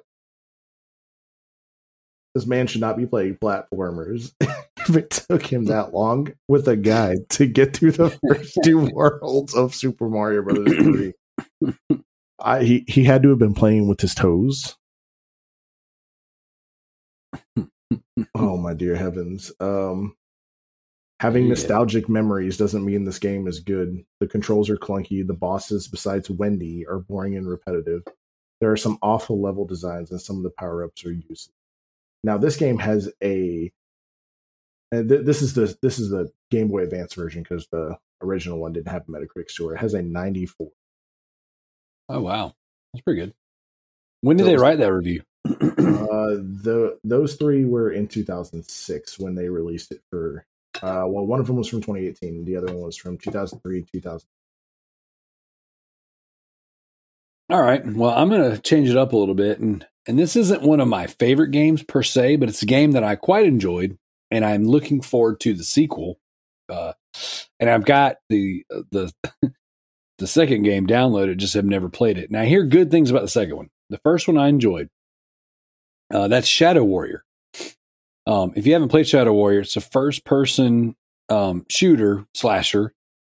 Uh, fast-paced like Quake. Um, humor like Duke Nukem. But the... The main character, his name is Lo Wang. He's like an Asian Duke Nukem. And it's a it's a cool game. And I bought it when it first came out on you know P S four. Quite enjoyed the game. And I just, unfortunately, I've never gotten around to part two. I hear the humor's exceptional in part two. So, um, Hijinx one one one one gives it a zero. Meh. Lots of meh. Too much meh for forty dollars. I need to add more characters to pad out this review. That's how meh. Meh. One out of twenty-seven users found this helpful. I need more characters to pad out this review. That's how meh. Meh. When I first stumbled across that, I was like, oh, Tanner must have wrote this review. They literally told me nothing about the game. Oh my gosh. I love Metacritic. I, I love going through this stuff. People take time out of their day to, to write this crap. Oh, yeah. Uh, what you got next? Um. All right. So the first game I played on PlayStation three was Saints Row the Third, and I found a review from two thousand eleven. Uh, James Fish oh five writes, and this man made a list. He didn't write a review. He made a list of why the game was terrible. Dead, lifeless city, static objects everywhere, no story, try hard humor, terrible gun, missions are activities, endless spawning enemies from nowhere, gimmicky boss enemies that aren't hard, weapons, sometimes inventive, but normally just shoot the bad guy and they die, with no skill involved or interesting gun. Um, two-player co-op, no multiplayer like Saints Row one or Saints Row two. Boring as F most of the time. Low textures everywhere, abysmal sound and voice acting. Hardly any clothes. Crazy. Out of a Saints Row game, you'd never think. Gang wars dumbed down, terrible radio choices, boss is a generic lackey with hardly any options, uh, fifteen day one D L Cs, forty weeks of D L C, selling cheats as D L C. And it's such a shame. twenty eleven was such a great year for gaming, and then this came along. Man, man literally like bullet point list listed everything for us. Dang. He sat down and he was like, I'm just going to, you know, I'm I'm going to type out a list, not even a review. I'm going to tell you every reason I think this game is terrible. Yep. Um, I didn't really find a good negative review for Stranglehold, uh, but this is a game that just when you said favorites, this always pops in my head. Did you ever play I, Stranglehold? I did on the P S two. It was oh. like what John John Woo's Stranglehold, right? With the yeah. guy on the cover that was like flying through the air, laying back, shooting. Yeah, yep. yeah. Um, I love John Woo movies, and I loved this game. I play this game on Xbox three sixty, and I beat it on Hardboiled, which is crazy hard. Uh, I read through several of the reviews, but none of them really like I didn't think even were really funny. Um, but this one was was you know serviceable. Randy S gives it a zero. Bottom line: the story is hot. But the game is the gameplay is whack. You should just get a John Woo movie and watch that. Face off on anyone. Don't know what that means. And no one found that helpful. Face off on anyone. Mm, um, hey, Daryl. Yeah. I'm going to face off on you right now. Let's go. I, I don't know what that means. I like, don't either. But we're going to do it right now. Let's go. Ready? One, two, three, go. Facing off. Here we go. So the bottom line is the story is hot, but the gameplay is whack. The story's hot. I don't, I'll be honest. I don't remember the story in the game. I don't even know that I ever knew there was a story. The gameplay is why you play Stranglehold. You literally play that game to slow motion dive, shoot people, and you can land on dinner trays and carts, and they will roll while you shoot people, and it'll slow motion shoot them in the nuts. Game is dope for that. All right, this is my last one before we get out of here. All right, so Resident Evil seven, it's the only one I finished. Um, Erost L S Lavon, L- Lavna wrote a bastardized entry to Resident Evil. The canon makes absolutely no sense thanks to this entry. Wonky controls, enemies have two categories, unkillable or Marvel's Venom. Story is trash, and environment is dull and gross, just for the sake of it. Dang. That's an interesting comparison. Enemies are unkillable or Marvel's Venom. What? What are you trying to say? I don't understand.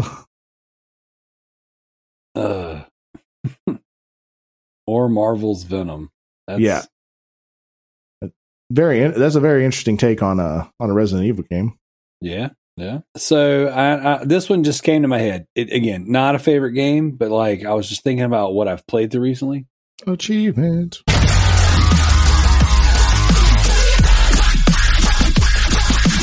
Did you ever play Wet? I did not. You, you okay. just played that too recently, didn't you? Yeah, I just played it recently. Not a great game, and the P S three version of the game is not, it just doesn't run that well. Most of the reviews are pretty on par with like it being kind of trash. Um, so Anonymous writes in, F the review. Ruby and the Wet team get tens. Yeah, there's some really inexcusable glitchy stuff, but the story and the feel are incredible. Two out of three people found that helpful. And I got to say, that's that's kind of right. You know, like if it wasn't for the platforming, this game would be like phenomenal, like in concept. Execution wasn't great, but like that's one of those games that kind of has so much style and so much like Quentin Tarantino, like charm. Like, I mean, I'm reading the user reviews and it's crazy. Like a lot of people feel the same way, you know, like it seems like the platforming is obviously the, the big frustrating part, but, uh, but yeah. And a lot of people seem to really dig the game. So. You said that was the last one that you had. Yep. Okay. I ain't really got anything else crazy that, uh, that I can think of. Well, Because they didn't, they didn't really start doing Metacritic reviews until like after like P S, like they didn't start doing until after like P S one and stuff. So P S two, original Xbox era. So some of the other ones that I that I kind of fell in love with would have been great, but didn't really didn't really have many. All right, well then I'll save my last one uh, for next time because I looked up a game that had six hundred forty-eight negative reviews. Oh my. So this is this is one I could probably sit there and pull a dozen really funny ones out of. So, but yeah, that's us, man. That's the Loot Bros podcast. So, geez, I'm sorry, I'm not trying to clear my throat all up in the microphone, but I'm dying over here. You're dying. You're dying like every week now. It's a thing. It's it's post COVID death. Yeah, dying a slow death. Um, but yeah, man, that's uh, Loot Bros podcast. You're talking about games. You know, we've got a lot of cool stuff coming up. There's going to be a lot of cool co- games covered on the show here soon. Uh, I've got a handful of games I have to knock out for Patreon pledges. Obviously, I'm going to do something for Crossfire X. I've got something in the you know in the works uh, for Dead by Daylight with the kids. Once I finish Dying Light two, you'll get a nice deep dive review on there. Um, next month we're gonna put, we're pushing it again just because everyone's schedule's been so jank, but we are gonna do um, Dark Pictures Anthology House of Ashes. I'm gonna I'm gonna take it back. We're not I'm not committing to next month because who knows uh, where everyone's gonna be next month. But uh, we definitely still have that one coming up. I'm gonna have uh, the the the boys on the show, my sons, and we're gonna do a uh, Uncharted review, the Uncharted movie. So, Ooh. highly recommend seeing that. If you, um, it's it's definitely. I'm still thinking that's like my favorite video game movie. So pretty crazy. Ooh, you know, I know what we get to talk about soon. What's that? The Batman. Oh, I know, dude. That's coming oh, out soon. That's coming out this this week. Yeah, I know. This, this Friday. This Friday. It's crazy. Yeah, I'm gonna try and go see it next weekend. Um, outside of studying, that's the only. Let me think. Let me think. Let me think. Okay, so I got the Batman and then the podcast. That's the only thing I got planned next week besides studying. So hopefully, hopefully all that will pan out. I hope it's good, man. I really don't want a crappy Batman movie. Well, this is the first time like we are. We're like the Riddler's being given the main main spotlight. Yeah, like a real Riddler too, not like yeah. a Jim Carrey Riddler. Um, that was still a good Riddler. Ugh, uh, oof, ugh. All right, we'll we'll get on that at a different time. Yeah, I just watched that a few a few weeks ago. Like, uh, I had we'll this conversation with work the other day. It's just like, go back and watch those movies, man. They are a little cringy. Um, but yeah, dude. So, Zach, I appreciate you coming on here, talking games. We got some big Always. stuff coming out. Uh, I'm hoping that we can knock out some of these new titles as well, because man, Horizon, Elden Ring. I, I don't know, man. I, I'm I'm sure my boys would freaking love, well, at least Noah for sure, love Elden Ring. Well, if they, it's it's a yeah, because it's a Soulsborne game, and the, and that's what a lot of people need to understand. And No Show Joe's been complaining about it not being easy. They're not supposed to be. No, exactly. Nope. And then tri- tri- Tricky tried giving him a win too. Yeah, it's because Tricky he, sucks at games though. He's he's trying to he's trying to convert our people. I don't appreciate this. Oh, he's like a, yeah, he's like he's, he has been playing real nice lately. I, you might be right. He might have me fooled. Mm, yep. Well, he's he did say uh, like allude to the fact that he was uh, he had multiple accounts. So who's saying who's saying he didn't play spam is what he said. Ah, yeah, yeah, yeah. So, um, but yeah, like that, that whole accessibility conversation, like I think it's really dumb because you're asking the creator to change his creation based on how you think it should be. And that's the same problem I had with censorship. You know, it's like, let these people make their games. Not every game is for everybody. And the bigger the game gets, the more it requires for you to get good if you want to be a part of that. If not, like, like, you know, again, and maybe it ain't for you, and that's okay. A ten out of ten out of ten out of ten might still not be a Daryl game, right? But a four out of ten, that's got Daryl written all over it. So while everybody's out playing their Elden Rings, I'm gonna stay up and play Crossfire X because I'm gonna go finish. Uh, my wife and I started watching Lord of the Rings extended versions. She's never seen Lord of the Rings before, so. My, my wife would never. Oh, dude, four hour movies. We're we're literally about to watch. Oh, and then the third one's like five hours. So we're about to watch uh, three and uh, some change Snyder cuts. There you go. Do it. Do it. You know, there's no um, official uh, Metacritic score for Crossfire X on the story. And just in general, like there's a user score of a three point one, but there's like no like. aggregated, you know, Metacritic score. I thought there was. When I type in Crossfire X, it just it, says, it, oh yeah, it says t- T B D. T B D still. But technically, it was released last year, so that's weird. Yeah, I don't know. That's weird. So, well, we'll write into Metacritic and tell them to fix it. Yep. Or maybe we it, can be the first critic review. We can get our critic license for Metacritic. There you go. Let's or do we can, it. We can just. I, I've often thought about writing in as a user and just like making, trying to make the most absurd reviews possible so that I'm always, you know, like, like every game that comes out, I just need to write something that's absolutely just ab- absurd.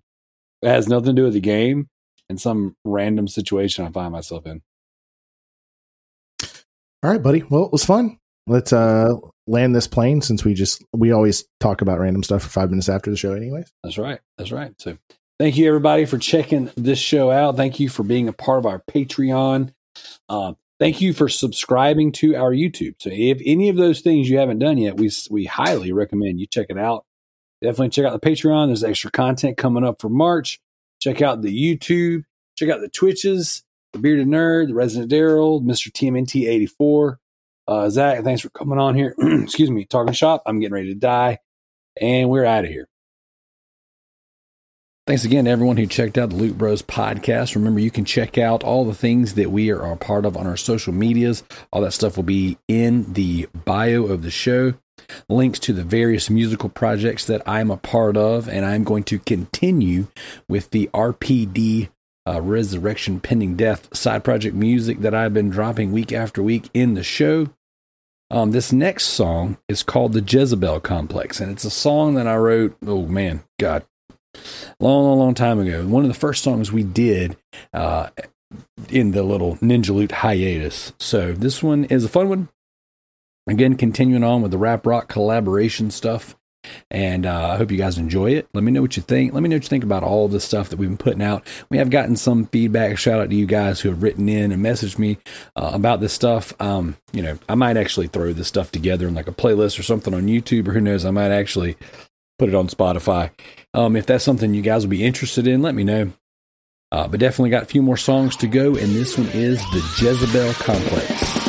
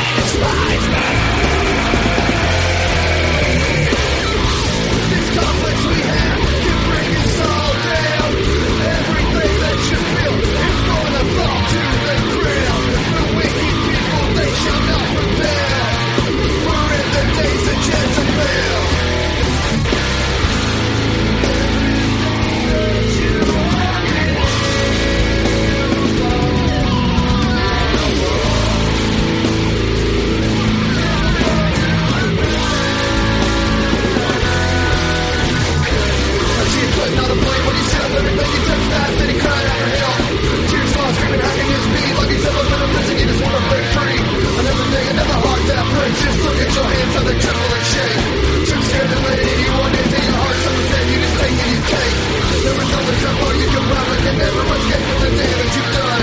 Walk around with your chains on display, convincing yourself that it's better this way. Controllers and things that can kill your spirit and heart if you let it and will. And this isn't the coffee for that, it is all out of love on this